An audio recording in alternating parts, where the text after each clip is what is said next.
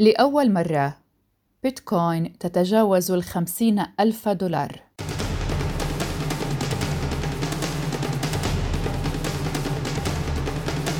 وصلت أمس قيمة العملة الرقمية بيتكوين إلى حاجز الخمسين ألف دولار للمرة الأولى في تاريخها في السادس عشر من شباط فبراير 2021 ووفقا للتقارير فإن سعر العملة المشفرة وصل إلى 50487 دولارا وفق ما ذكرت شبكة CNBC الإخبارية. ويأتي هذا الارتفاع القياسي بعد نحو أسبوع من إعلان شركة تسلا استثمارها بمليار ونصف المليار دولار في بيتكوين. ومع هذا فقد أكدت الشركة أنها تخطط لبدء القبول ببيتكوين كوسيلة للدفع. كان سعرها 400 دولار منذ خمس سنوات فقط. خمسة آلاف دولار في بداية العام صعودا إلى ثلاثة وعشرين ألف دولار في شهر يناير كانون الثاني واليوم في فبراير شباط السادس عشر منه ارتفعت لتصل إلى هذا الرقم إلى ما فوق الخمسين ألف دولار. ارتفاع فلكي في مدة قياسية تسببت فيه أرباح خيالية للبعض ممن استثمر فيها وخيبة أمل للبعض الآخر الذي لم يدرك هذا الأمر إلا بعد فوات الأوان. وفعليا فإن ارتفاع قيمة العملة الرقمية بدأ نهاية أكتوبر تشرين الأول من عام 2020 بإطلاق شركة المدفوعات الإلكترونية العملاقة باي بال خدمة شراء وبيع ودفع بالعملات المشفرة. وخلال الأسابيع القليلة الماضية كان سعر بيتكوين التي تتصف بالندرة يشهد نمواً بارزاً ويقول الخبراء إن سبب ذلك هو ارتفاع مضطرد في الطلب على تلك العملة ووفقاً لشركة كوبر دوت كو التي تعمل في مجال التشفير ومقرها لندن فإن معظم الاهتمام بتلك العملة الرقمية يأتي في أمريكا الشمالية والولايات المتحدة على وجه الخصوص. قبل أن نبحث في المزيد من الأخبار ما هو البيتكوين؟ ما هو هذا الاسم الذي أصبح علامة تجارية بمفهوم يبدو غريبا لدى معظمنا؟ وهذه الغرابة تزداد عند استعراض بعض الحقائق وراء هذا الاسم. هو عملة رقمية مؤمنة عن طريق التشفير. يجري التعامل بها خارج ولاية سلطة مركزية. اخترعت عام 2008 ونشأت هذه العملة عام 2009 من قبل شخص غامض أطلق على نفسه اسم ساتوشي ناكاموتو.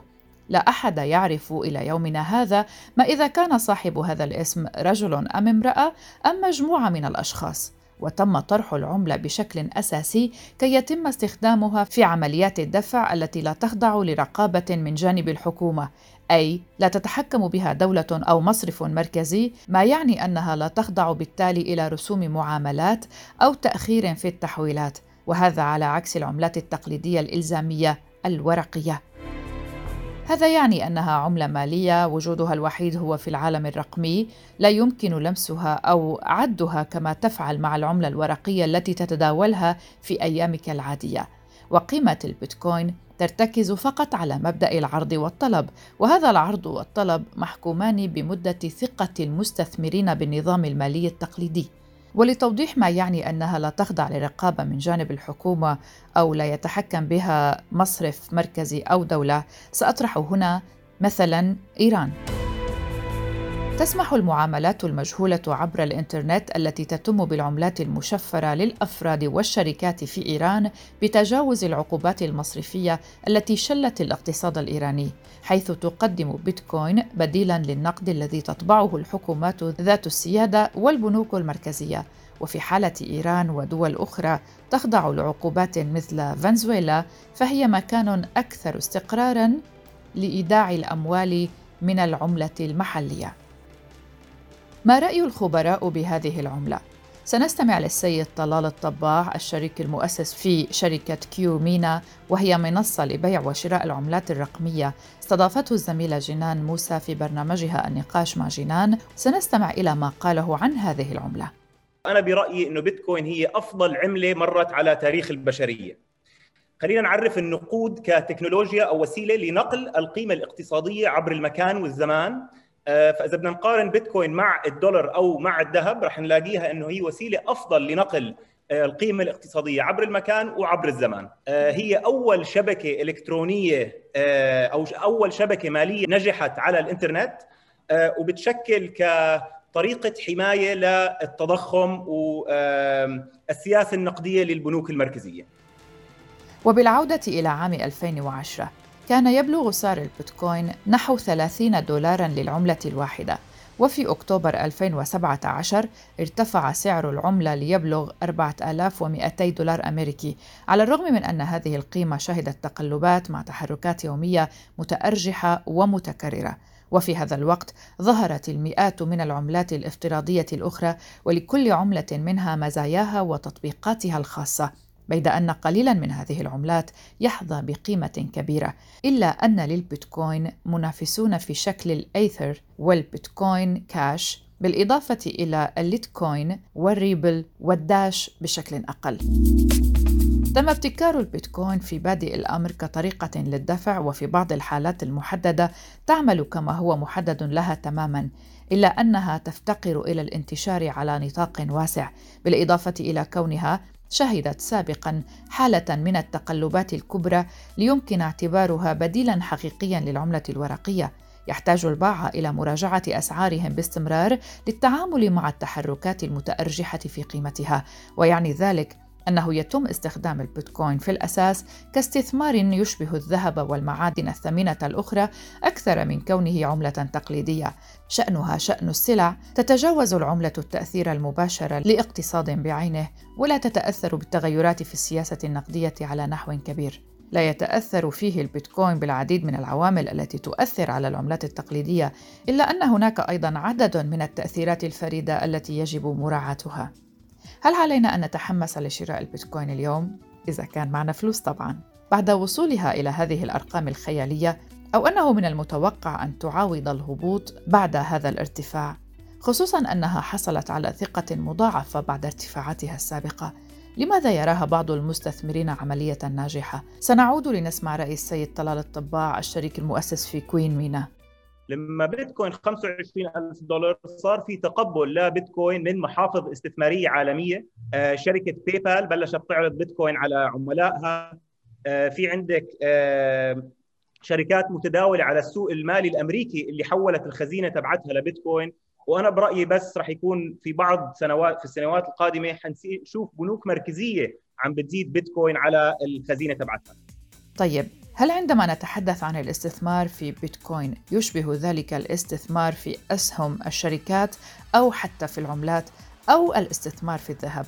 بيتكوين لا يمكن آه، تقييمها عن طريق نفس آه، طريقة تقييم الشركات.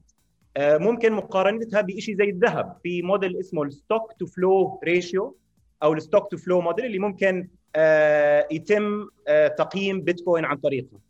آه، فانا بالنسبة لي إنه كثير أخطر الواحد كان يشتري على 50 دولار البيتكوين لأنه ما كان في أي آه، دلائل إنه هذه راح تصير عملة عالمية. هلأ بيتكوين اليوم اجتازت آه، شركة فيزا. فيزا اللي هي كانت أكبر أو أثمن شركة خدمات مالية بالعالم على 460 مليار اليوم بيتكوين نطت هذا الرقم. فزي ما شفنا ب Uber أكبر شركة تكاسي ما عند ما بتملك تاكسي Airbnb أكبر شركة أوتيلات ما بتملك أوتيلات بيتكوين هلأ صارت أكبر آه، شركة مش شركة أكبر آه، شبكة خدمات مالية بدون ما يكون عندها أي شيء في القطاع البنكي. والملفت أنه قبل أيام أي مع بداية شهر فبراير أعلنت شركة ماستر كارد العالمية عن سعيها لتبني المدفوعات باستخدام العملات الرقمية المشفرة هذا العام. ما يشكل خطوة مهمة أمام العملات الرقمية بحصولها على دعم كبير من ماستر كارد وهذا أيضا اعتبره مختصون إلى جانب شراء استثمار تسلا في بيتكوين أحد أسباب ارتفاع السعر بهذا الشكل الجنوني. وقال مدير الأصول الرقمية والبلوك تشين في الشركة راج دامودران ستوفر الشركة التي تعتبر من أهم الشركات المتخصصة في المدفوعات ستخصص الدعم للعملات الرقمية عالية المصداقية والموثوقية فقط وفقا لما صرح به.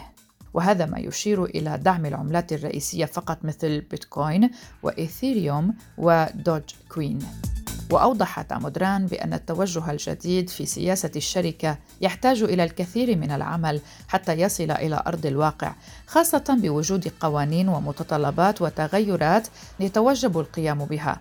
ولم تحدد الشركة الموعد الحقيقي لوصول دعم العملات الرقمية واكتفت بالحديث عن وصول الدعم خلال هذا العام وكانت الشركة تسمح بعملات الدفع من خلال بطاقاتها على بعض المنصات من أجل شراء العملات الرقمية لأنها لم تتح استقبال ومعالجة هذه العملات الرقمية على شبكتها قبل ذلك لذا تعد الخطوة الجديدة تغيرا جوهريا في سياستها. وستساعد هذه الخطوة آلاف وربما ملايين المتاجر الإلكترونية حول العالم لاستقبال المدفوعات بصورة العملات المشفرة لا سيما وأن معظم المتاجر والشركات التي تبيع منتجاتها عبر الإنترنت تدعم ماستر كارد وتقدم ماستر كارد بالفعل بطاقات مخصصة لعملائها تتيح لهم التعامل بها باستخدام عملاتهم المشفرة.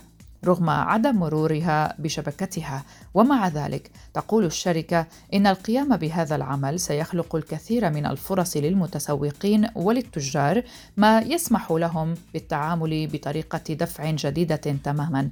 وتضيف أيضا أن هذا التغيير قد يجعل التجار منفتحين على عملاء جدد يتدفقون بالفعل على الأصول الرقمية.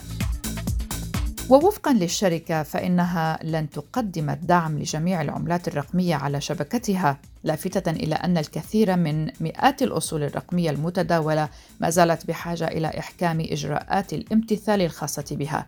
وتأتي هذه الخطوة امتدادا لما قامت به باي بال في وقت سابق من العام وتأكيدها على دعم الدفع باستخدام العملات الرقمية المشفرة.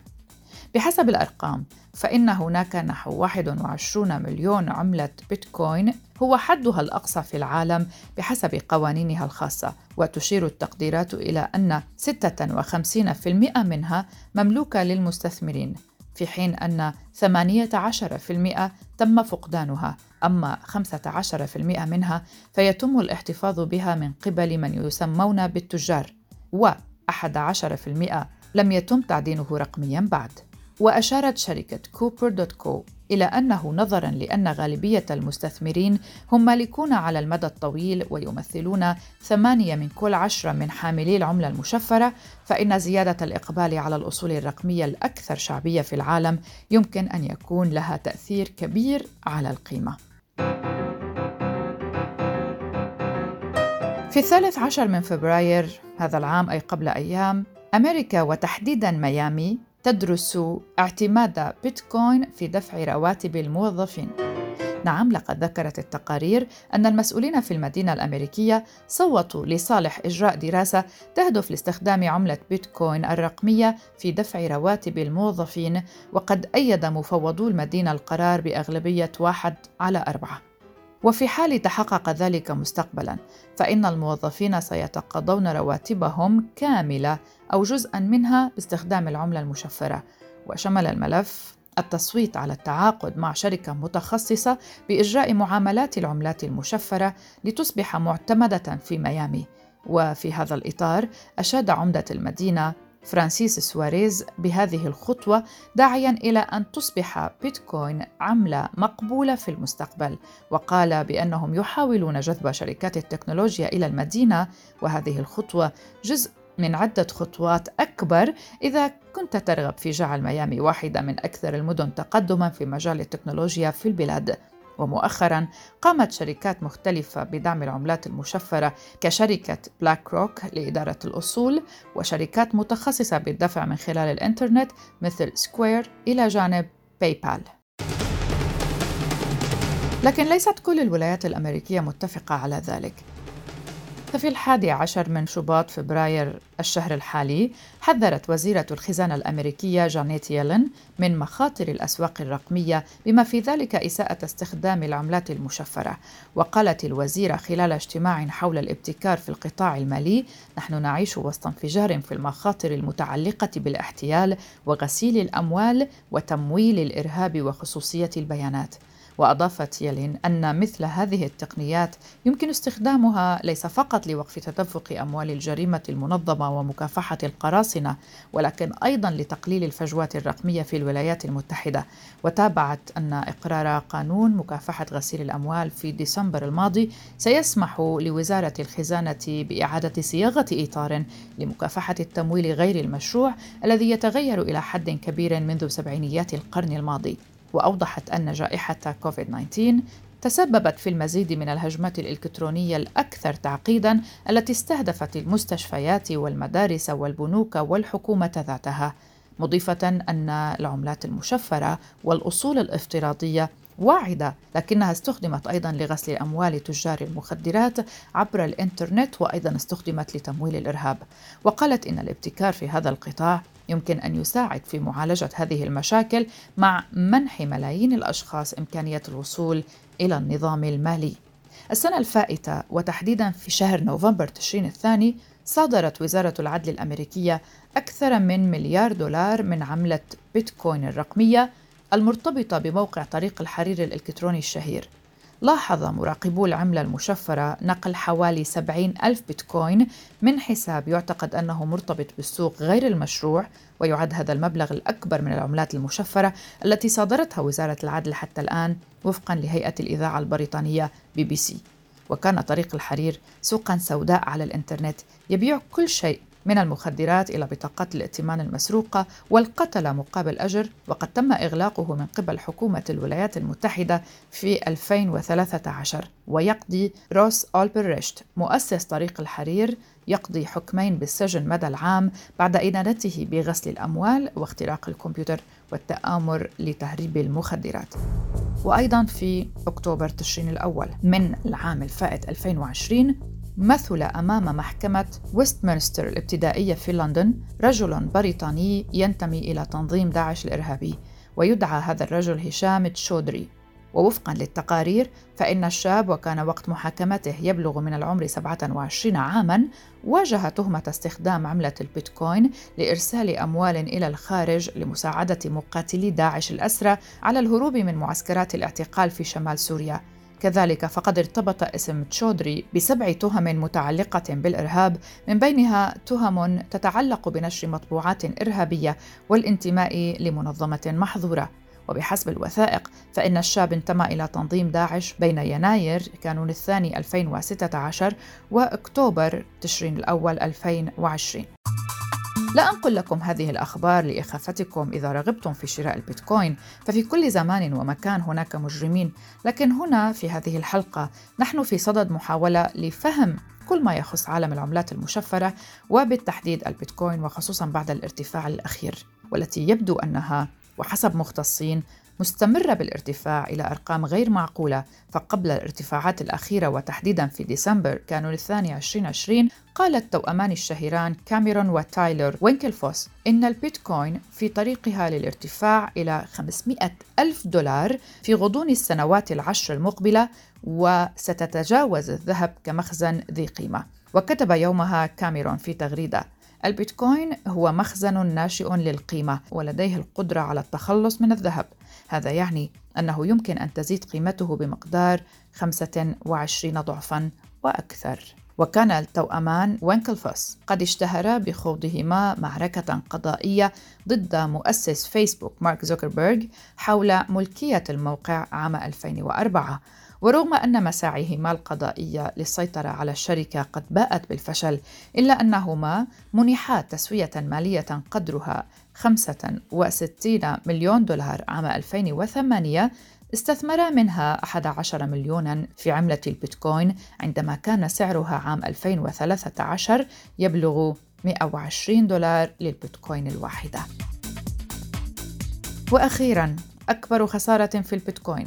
حصلت في نوفمبر تشرين الثاني من عام 2013 وكانت قيمة هذه الخسارة تساوي 7500 بيتكوين أي ما يعادل اليوم 375 مليون دولار حتى وقت إعداد هذه الحلقة. وكان سبب الخسارة هو ضياع أو نسيان كلمة السر. وهنا أود الإشارة إلى أن 25% من البيتكوين الموجودة ضاعت إلى الأبد بسبب ضياع كلمة السر. هناك أيضا اليوم أكثر من 200 ألف شخص حققوا أرباحا تفوق المليون دولار من مداولاتهم في البيتكوين منذ تأسيسها. وكانت أول عملية للشراء بالبيتكوين في الثاني والعشرين من مايو أيار عام 2010 ووقتها تم شراء قطعتي بيتزا. تعالوا معنا نتخيل اليوم ما سعر هاتين القطعتين من البيتزا. انتهت هذه الحلقة من بودكاست في 20 دقيقة. أتمنى لكم استثمارات ناجحة. كانت معكم براء صليبي في الإعداد والتقديم. إلى اللقاء.